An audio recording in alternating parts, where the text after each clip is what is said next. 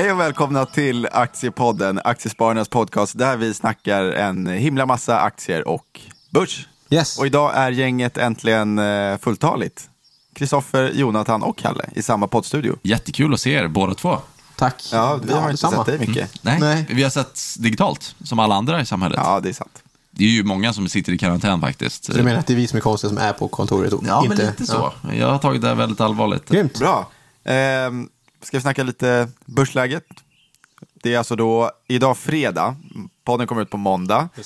Eh, Vi har en eh, tuff eh, dag bakom oss. Torsdagen var ner rejält, riktigt blodigt. Stockholmsbörsen var ner 5% USA var ner 6-7 Ja, men nästan 7 tror jag på Dow Jones. Så. Och det var väl främst Fed som var ute och kommunicerade att man kanske inte ska våga hoppas på så snabb återhämtning.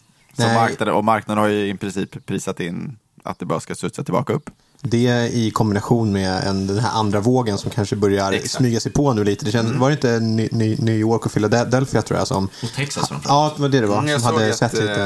eh, I Houston så diskuterar de om de ska stänga ner allt igen. Ja, Stay at home order och öppna upp så här, eh, covid-19-sjukhus, provisoriska. Ja, det är så. Mm. Så att de har haft problem att öppna upp, till skillnad från Europa som det har gått bättre. Jag såg några bra grafer på det, att både Italien och Tyskland som har kunnat öppna upp utan att antal smittade har tagit fart igen. Mm. Men jag läste någonting i Tyskland att det var lite jobbiga siffror nu igen. Okej. Eh, Så, så det, vem vet, det, det, det kanske sker med lite lagg när man öppnar upp och sen så tar det några veckor och sen så kommer smittotalen upp igen. Så eh, tror ni att börsen har räknat hem det här för tidigt? Ja, det skulle, Absolut. Ja. Eh, sen så är det många som har, om man läser mycket på, eh, på, på nätet och eh, makroartiklar och så, så har man ju börjat prata om att börsen och eh, den ekonomiska verkligheten har ju sprättat isär rejält. Bloomberg hade ju en, eh, en väldigt intressant eh, artikelserie just på det temat. Att eh, eh, reflektera verkligen börsen eh, den ekonomiska verkligheten eller inte? Men det är väl den här stora diskussionen som alltid sker vid kriser. Liksom spreaden mellan Wall Street och, Main Street på, något sätt. Det, klyftorna något sätt så tycker utökas ännu mer. Ja. Den är rekordstor nu. Ja, ja Eh, absolut, absolut. Men ofta så kan det ju vara, alltså, vi pratar om något som heter överraskningsindex. Ja. Utan Det kan ju vara det som skiftar sentiment. Först kom det bara jättedåliga nyheter hela tiden, sämre än förväntningarna. Men sen så är förväntningarna så pass låga. Så att när det bara liksom vänder lite grann, det är inte så pissigt längre. Nej. Ja, men då, då tar börsen tillvara på det. Och nu har vi ju sprungit iväg på 30% från botten. Så att får vi se vad det tar vägen nu. Om det ska komma nega, om har vi prisat in för mycket, förväntningarna för höga.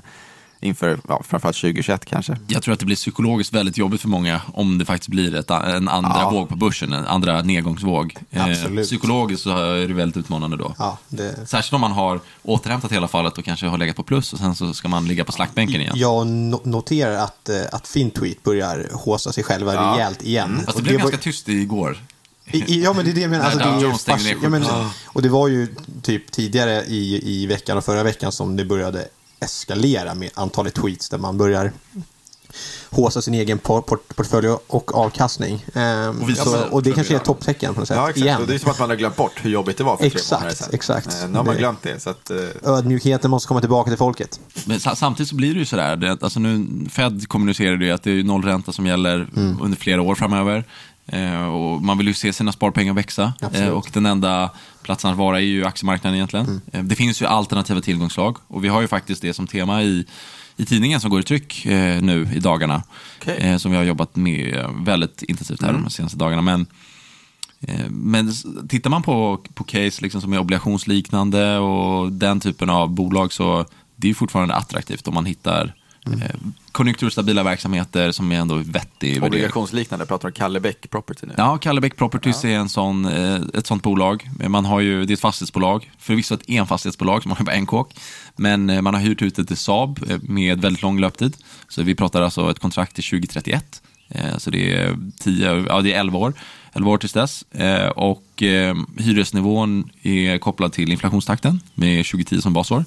Eh, Så man har det egentligen som en realränteobligation som ger runt 7% i dagsläget. Då.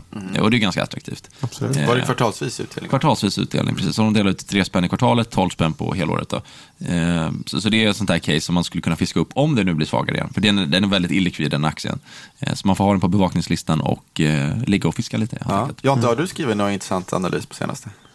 Eh, ja, jag släppte två spelrelaterade eh, analyser här i tidigare veckan. Både blir på, lite hett igen. Verkligen. Vi hela pratade om spelmarknaden, Ja, den har gått helt tillbaka lite. fantastiskt. Både om man, om man pratar dataspel men också spel om pengar på nätet, gambling. Eh, jag har skrivit om Leo Vegas och Aspire Global den här veckan. Kul! släppte- de där alltså det- gamla de, eh, bli... raketerna som har kommit ner och sen är de på väg tillbaka. Ja, men det, det finns, alltså jag har ju alltid tyckt att, det har ju pratat om ti- ti- tidigare, men jag hade ju helt fel. Men jag har ju alltid tyckt att det finns ett ganska stort värde i de här bolagen. Just för att hela, hela marknaden och dy- dynamiken däremellan är fascinerande hur det ser ut. Att det liksom endast är typ ja, 12-13 pro- procent av allt spelande på nätet som sker on, online. Det tycker jag är helt fascinerande, bara för att vi i, i Sverige har kommit så pass långt så att det nästan är 50 pro- procent. När man kollar USA och övriga delar av E- Europa så är det fortfarande en enorm tra- transformation från online till Ja, men Nej, från offline till Ja, on, men online till online-penetrationen var väl 3% Nej, men- i USA? Eller? Ja, ja, exakt. Nu, nu växer ju den marknaden oerhört Mm. snabbt med tanke på att allt fler delstater öppnar upp. Ehm, men ja, två läsvärda analyser skulle jag säga. Ja. Jag ser uppsida.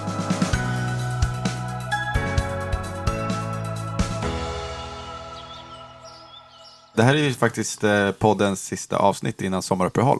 Stämmer. Så vi är tillbaka vadå, i mitten på augusti någon gång. Just det.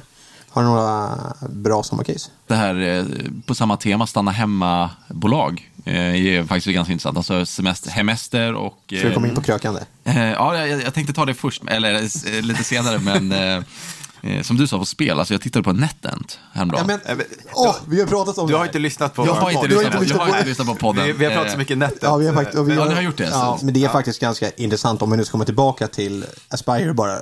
Men var ni positiva till Netet? Vi var Ja, positiva. ja, okej. Och det är lite på samma, samma tes. Alltså de här, de här bolagen, de har och troligtvis kommer ha ganska stark till- tillväxt till höga ma- ma- marginaler. Och du kan köpa typ Aspire Global på EV, ebitda till 5-6 gånger. Vilket är ganska fascinerande i en sån här, en sån här snabbväxande bransch. Och det är lite på samma spår på NetEnt.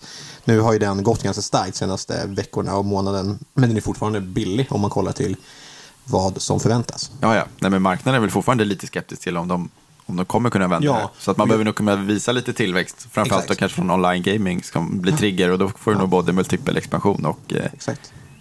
Det låter jättespännande. Men eh, det är ju en vecka till midsommar. Och midsommarbordet är ju dukat med någonting, eller hur Jonte? Nubbe. Nubbe. Eh, eller kanske lite öl också. Absolut. Cider. Cider framförallt. Kopparbergs. Kopparbergs bryggeri. Jag tänkte, ska vi prata lite Kopparbergs? Kör. Ja, nej, men jag skrev ju om Kopparbergs i förra numret. Alltså inte det här numret som kommer ut nu nästa vecka, utan eh, i eh, majnumret. Eh, och Kopparbergs är ett sånt där bolag som... Alltså jag har ju följt det här bolaget sedan 2010. Så jag har följt, följt det över tio år. Jag har varit med på resan eh, eh, väldigt länge.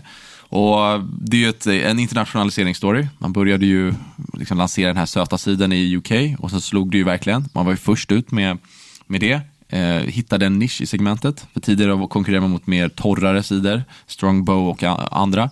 Men man hittade sin, eh, sin smaknisch och det gick ju verkligen hem i de brittiska hushållen. Eh, så hade man extrem volymtillväxt under flera år eh, och det syntes självklart i räkenskaperna. Alltså bolaget växte 30 procent eh, omsättningsmässigt och vinsten ökade ännu mer för att man kunde, för bryggeri handlar ju mycket om skalfördelar och att fylla volymen eh, i bryggeriet. Eh, så då gasade man på rejält och satsade mycket UK. Sen kom ju Brexit eh, som ni vet eh, 2016 och skakade om hela bolaget. Och, eh, man tittade på sin valutaexponering också för man började få ännu mer exponering mot Brit- Storbritannien eftersom UK är en sån viktig del av intäktsbasen. Eh, Så då ja, hamnade man lite i eh, lite motgång och så ökade konkurrensen på, på sidersidan. Men framförallt så tappade man marknadsandelar inom ölsegmentet då, i huvudsak i Sverige. Då. Och det ju, säljer man ju bara i Sverige. Och då är ju flaggskeppet Sofiero och jag pratade faktiskt med Peter Bronsman som är vd för det här. Eh, Och han tycker att, vd, alltså, att, eh, att ölen är fantastiskt god i alla fall. Eh, Men hur som helst, man har tappat market share på, på marknadsandel på, på ölsidan. Eh, Men cider går fortfarande bra. Eh, Och det som är så intressant med Kopparbergs är att det är en, egentligen en eh, global roll-up story. Och man har ett varumärke som man kan bredda till nya produktgrenar. Eh, Så man, det senaste Tillskottet i den här produktfloran är egentligen eh, den rosa spritdrycken, Kopparberg Pink Gin. Eh, så man har ju lanserat... Eh, Kan ju faktiskt erkänna en sak där. Att jag, jag drack ju den för två dagar sedan. Är det sant? Riktigt bra. Ja. Eh, ja. Gud vad kul, vi har inte ens pratat om det här nej, innan nej, jag vet. vi gick in i Eh, podden. Nej, ja, men jag har hört att det har gått ganska bra för dem i... Ja, men det är väl Storbritannien. Det har ja. gå- gått hem rejält men du gör en vanlig gin och tonic. Exakt. Men- Och den ser sjukt somrig ut. Ja. Så Den är, lite rosa. Exakt, den är Ja. lite rosa. Jag, jag, jag tycker jag känner skillnad i smaken. Mm. Det beror lite på vilken tonic man använder också. Och det jag köpte det ju på en bar, så jag vet inte. Men smakar Men- lite av något bär? Ja, men, det är lingon eller exakt, det är en, en touch av no, no, något Okej. bär. Alltså, det är faktiskt eh, hett tips att köpa om man gillar GT. Och jag är GT-älskare number one. Så. Mm. Ja, men hur som helst, det, det har ju varit en fantastisk framgång. Man lanserade det i fjol. Eh, man har redan sålt en miljon liter eh, Pink Gin i UK. Eh, och bara för att sätta det i relation, alltså produktettan i, i Sverige på Systembolaget sålde 250 000 liter under helåret eh, 2019. Oj, okej. Så, har alltså sålt fyra, fyra gånger eh, volymmängden som eh, ettan gjorde i Sverige. Eh, och då har man bara lanserat ett år då, på en marknad. Vet du hur det ser ut som marginalsidan på en sån produkt? Eh, ja, men den är väsentligt högre Ja, än, är- eh, än, än cider. Och det Ja, ser man är- också nu för att eh, volymtillväxten är ju inte jättehög, Nej. eh, samtidigt som marginalen expanderar. Så, så caset här är att eh, i takt med att man eh, slår om eh, produktmixen till mer och mer eh, spritinnehåll, Mm. mindre öl, självklart, för det är där är marginalerna pressade. Och eh, eh, cider behåller sin position, Ja. får man räkna med. Eh, det gjorde man faktiskt under 2019. Eh, så, så då kan det bli, bli bra. Eh, Och det tycker jag också vi såg i kvartalsrapporten för det första kvartalet här, Mm. som kom i slutet på maj. Eh, 20% i vinsttillväxt. Och har man 20% i vinsttillväxt på nedersta raden och eh, ev-ebit 10 gånger så kan man ju se det som billigt. P är ju runt 13. Och man kanske kan, om man blickar in, vi pratar om stora evenemang som kan påverka Kopparberg så är det ju faktiskt, om det nu inte blir en andra våg som, som tvingar oss att ställa in sportevenemang och liknande i, i, igen så är det ju fantastiska kommande tre år med både, om man tänker, då ska det troligtvis vara fotbolls-EM 2021, det är fotbolls-VM 2022 och fotbolls-EM 2023. Exakt. Så det är tre raka år med extremt Finns det någon tydlig korrelation där? Ja, Ja, det, ja, det. absolut. Ja. Jo, men det gör det. Eh, Men den, Framförallt väder också. Exakt, precis. Och um, så är det ju. Men det, men det, det finns bra korrelationer mellan. Ja, okej. Så om det blir bra sommar och bra evenemang så... Ja, men det var det jag tänkte, för må- många blev väl lite rädda just när man stä- stä- ställde in fotbolls-EM och så Ja. i år. Då, då började ju folk blicka ifrån Kopparbergs lite. Så känns Eh, att, Hela bryggerinäringen. Absolut, Eh, absolut. Ehm, Men, men samtidigt så, så det, det som är så intressant i Kopparberg så att eh, även om, alltså pubbarna i UK har varit stängda också, eh, vilket är en, en viktig kanal för dem. Mm. Absolut. Men trots det så ökade totalvolymen för att det som kallas off-trade, alltså det man köper i dagligvaruledet, Mm. det ökade så mycket så det kompenserade faktiskt för bortfallet i, i, på, på, på pubsidan. Och det, kan, det är också på det här temat att man bunkrar, eh, bunkrar liksom dryck eh, hemma.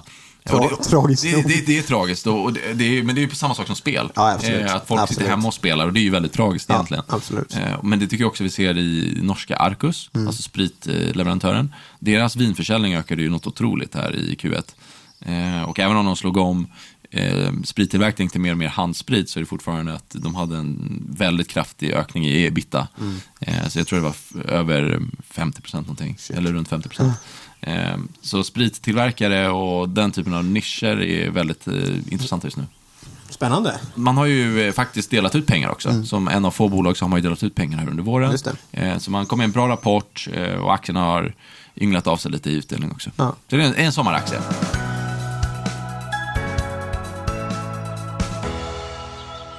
Har ni någon mer sommar, sommaraktie, Jonte? Ja, har du någon? Om jag får komma tillbaka på, på, på fotboll och, och sport så tycker jag att eh, Kambi efter gårdagens kraftiga ras är intressant på typ 175 kronor. Eh, Vad gör Kambi då? De är en sportboksleverantör, likt Evolution Gay Gaming och eh, NetEnt. Så, så de ställer ut odds till... De eh, ställer ut odds till operatörer. Eh, och det som är ganska intressant med, med Kambi efter ett väldigt stort förvärv av DraftKings, eller från DraftKings av ett, en annan underleverantör är att Kambi i princip är den enda eh, fri, fristående sportboksleverantören nu som är av liksom, värde och tydligt värde mot sin, sina kunder. Så, och jag tror att de kommer kunna vinna på den trenden eh, när, när marknaden blir allt mer konsoliderad och att de står på egna ben och inte är beroende av enskilda operatörer. Eh, och med tanke på de åren som, som troligtvis kommer här och efter en guidning in i Q2 som inte var så dålig som den borde kunna ha varit just att många helt plötsligt började spela på typ bordtennis. Ehm, så tror jag att den, den aktien kan komma att ha eh, bra potential kommande. Alltså även under sommaren men även kommande, säg ett, två åren. Låter superspännande. Någonting att ha på bevakningslistan. Ja, och de, de bör ha en ganska kraftig marginalexpansion efter det här Q2 och eventuellt Q3 då. Eh, Eh, och om man blickar in och kollar typ Evolution Gaming med deras market cap är ju ganska fascinerande. Nu har ju de gjort väldigt mycket bra saker men jag tror att, att Kambi kan komma att bli ett ganska stort bolag inom den här nischen. Intressant funny fact till, till det här måste jag bara... Jag vet, jag vet inte om ni har läst den nya ETFen i USA. Jo. Som är riktad mot, mot eh, betting och kasino. Och den blir ju väldigt, den blir ganska kraftigt viktad mot sven, svenska bolag just för att vi är marknadsledande inom den här se- sektorn. Jag tror att de har fått in över en och en halv miljard i den nu. Är det, är det ett bättre spel att köpa den än att köpa... Eh, man kan ju få en diversifierad Ja. på portfölj genom det. Jag såg att eh, Nlabs har ju kommit tillbaka starkt här. En labs har kommit, men hela den sektorn har ju kommit tillbaka ganska starkt. Men jag tycker att om man nu vill ha med något mindre volatilitet så tycker jag att underleverantörerna blir ju lite mer intressanta. Och jag tycker att Kambi är marknadsledande inom sportboksleverantörskedjan. Och um, jag tycker de gör, har historiskt sett gjort väldigt mycket bra. Och sen var det lite otur att just den här corona Pandemin skulle komma när de var precis i, i startgropen för marginalexpansion Ah, ja. och stark till, tillväxt. Men jag är ganska övertygad om att de kommer komma tillbaka till det.